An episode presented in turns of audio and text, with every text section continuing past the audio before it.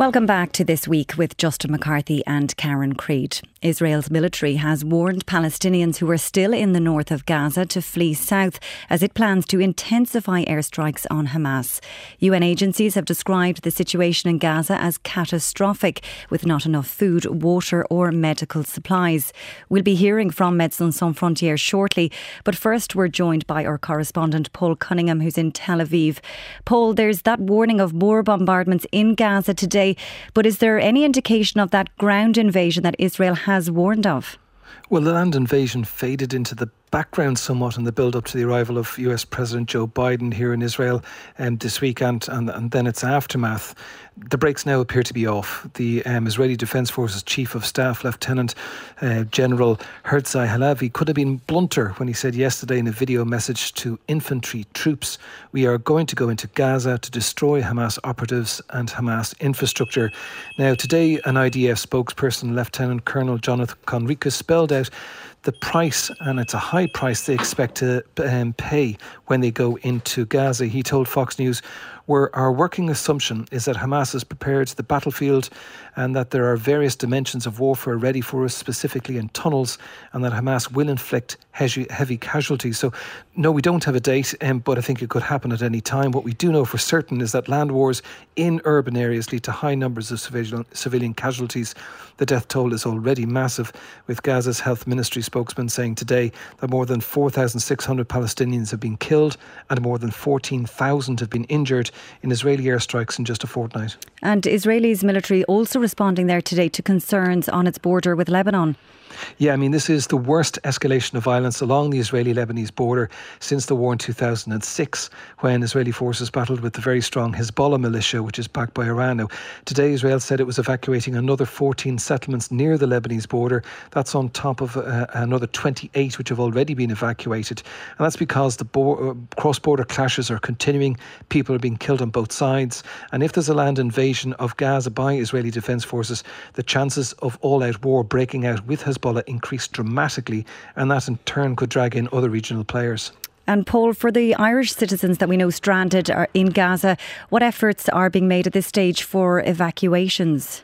Well, we know that there's between 35 and 40 um, people stranded inside Gaza who either have dual or full Irish citizenship. The hope is that now that aid trucks are going in, that people with foreign passports can get out. Now, it didn't happen yesterday, and Irish diplomats are said to be monitoring this very closely and in touch, and they're in touch with all parties. But the UN Secretary General said yesterday that the two issues of aid going in and people coming out shouldn't be tied together. So this could take longer um, than people want uh, or expect. Um, um, Karen, earlier on today, I spoke with some of Israelis who'd been evacuated from the town of Sderot in southern, southern Israel. Now, that's close to the Gaza border, and who are now living in hotels in Tel Aviv without a clear idea as to when or if they're going to be able to return home. Um, I began by asking them about events a fortnight ago when uh, the Hamas militia descended on their town. My little child, she's 14 years old, she say, Mommy, I don't want to die now. I have a lot of things to do. Dalia describes how Hamas fighters rampaged through her town of Sderot on October 7th, and she was terrified as there was no response from the military. It's weird because there is a terrorist around my house, and I called to the police station and nobody answered.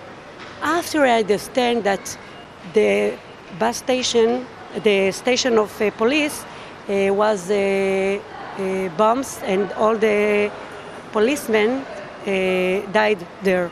Mickey Eshkar was also in Sderot, rushing to a safety bunker just outside her house. We didn't understand what happens, but we heard lots of bombs and uh, shootings and noise and people going around and rushing. And we stayed there in the mamad, in the safe place, and um, we stayed there for 36 hours. No light, no water, no communication. Amichai Alfazi from a nearby kibbutz explained how his extended family fled but are still bewildered by the daily barrages of Hamas rockets. Now it's uh, difficult for us. Uh, we run to, to, place to place uh, from the rockets. It's difficult. when We want to go home, and we don't know what to do. What to do now? Leora Mayer is a volunteer who tries to help evacuees settle into life in Tel Aviv, or as much as is possible. But I came here to like they're trying to build a school for the, the children who are in the hotel so that they have something to do. They have some sort of schedule and routine and they don't miss out on on learning that they would be doing otherwise in normal times. Um, and we're just doing whatever we can. Like last week, we went to hotels in the near the Dead Sea, where there's also thousands of families who are staying there because that's another safe area. And we were doing a similar thing of trying to establish a school there for the kids. Mickey says the help being provided from so many people is appreciated, but being an evacuee is hard. They are very nice people. They try to entertain us and take care of us. We have food, drinks, and we have somewhere to sleep, but this is not home. I asked Mickey what the future held for her and her husband. Unfortunately, there is no future. We don't know. We're staying here, we don't know until when, and we, we're waiting for the government to decide and tell us what to do. We cannot go back to our homes. Some Israeli residents there speaking to our correspondent Paul Cunningham. Turning now, though, to the situation on the ground in Gaza. Aid is reported to be crossing in from Egypt again today. Earlier, I spoke to Léo Cans, head of Mission for Médecins Sans Frontières in the occupied Palestinian territories, and started by asking him if they had received any medical supplies from that first delivery yesterday. Yeah, uh, within the 20 trucks that we get confirmation that entered today, uh, yesterday in the in the Gaza Strip, we know that uh, uh approximately 80% of them, so uh, including medical supplies, uh, they are right now in the middle of the Gaza Strip, in the middle area, in a UN compound. Um, what I, for, for us as MSF, we are happy to see that the border has been opened. It's a first sign, but uh, the 20 trucks is really a drop in the ocean to uh, compare to the needs that are currently uh, are in the in the Gaza Strip. And just if you take the comparison, uh, before the war, it was between 300 to 400 trucks that were coming in each day inside Gaza. So 20 trucks is really a drop in the ocean. It's a good sign, but it's not at all uh, what is needed. Like we need much, much, much, much more aid. And with that lack of medical supply coming in, what kind of strain is the health system under and is it still functioning? It's everywhere. So the health system is not functioning correctly. Uh, a lot of patients currently do not have access to healthcare. Uh, pregnant women, um, all the people with chronic disease, they have very little access to healthcare. Uh, young children as well, like 70% of the clinics inside Gaza are closed. Only the main hospitals are working for life saving activities, but all the rest is not working. And all the rest, all the patients that currently cannot have access to healthcare, what it means, it means that the health status is going to deteriorate. And uh, which is very, uh, very concerning. Uh, regarding the life-saving activities, it is functioning, but it is functioning in a, in a, in a, um, with with not enough means. And I just give you an example, which is uh, for us, it's like a tragedy. Uh, we are currently operating people in operational theater with half of the dose, uh, the morphine dose uh, that is needed. So in terms of pain management, we are it's, it's a catastrophe. Even some intervention, some surgical intervention has been done without anesthetic because we don't have because we are running out of this. So we have to to to prioritize them for the most important intervention. And and i think it's a it's a non-acceptable. There is nothing that can justify that we have to do operation on children 10 years old children without anesthetic. Nothing can justify this and for the hundreds and thousands of Palestinians displaced since Israel made that order for the move from Gaza City to the south, what conditions are these people facing now, according to your workers there on the ground? Yes, they're facing very difficult uh, situation, and we are talking to them every uh, every day, almost every hour. We have phone call with them on the ground. Uh, they are lacking everything. They don't have a roof. So many of them are sleeping outside, and uh, the winter is coming.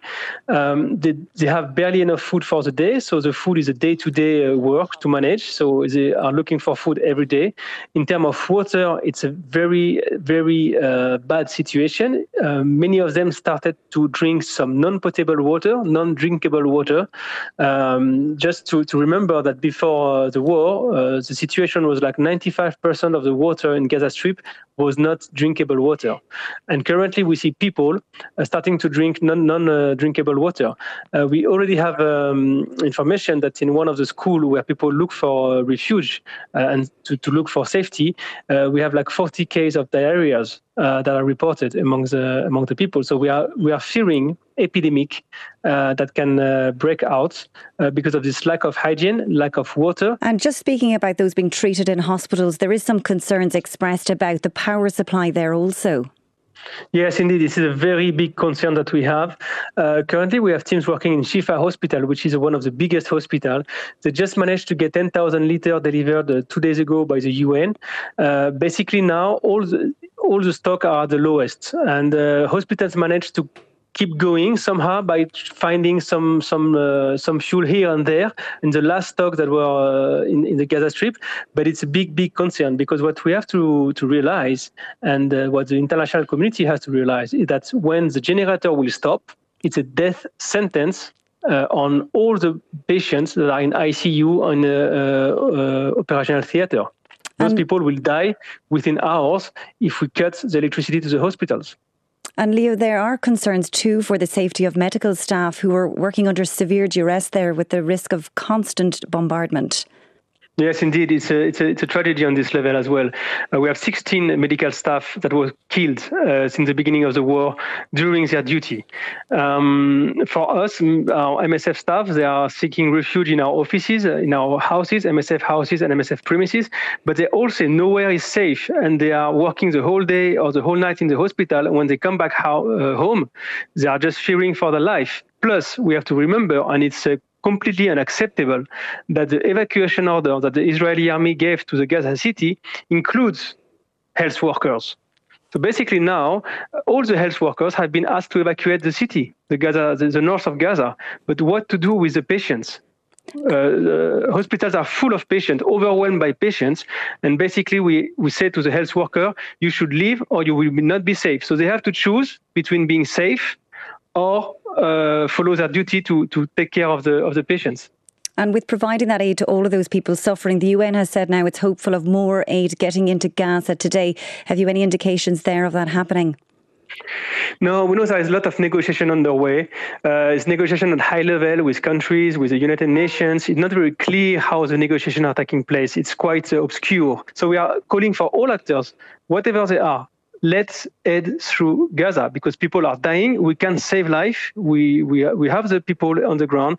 We have the knowledge. We have the capacity, but we need to get the supply in. We need to get medicine in. We cannot operate if we don't have uh, morphine. It's, uh, it's, uh, it's uh, impossible.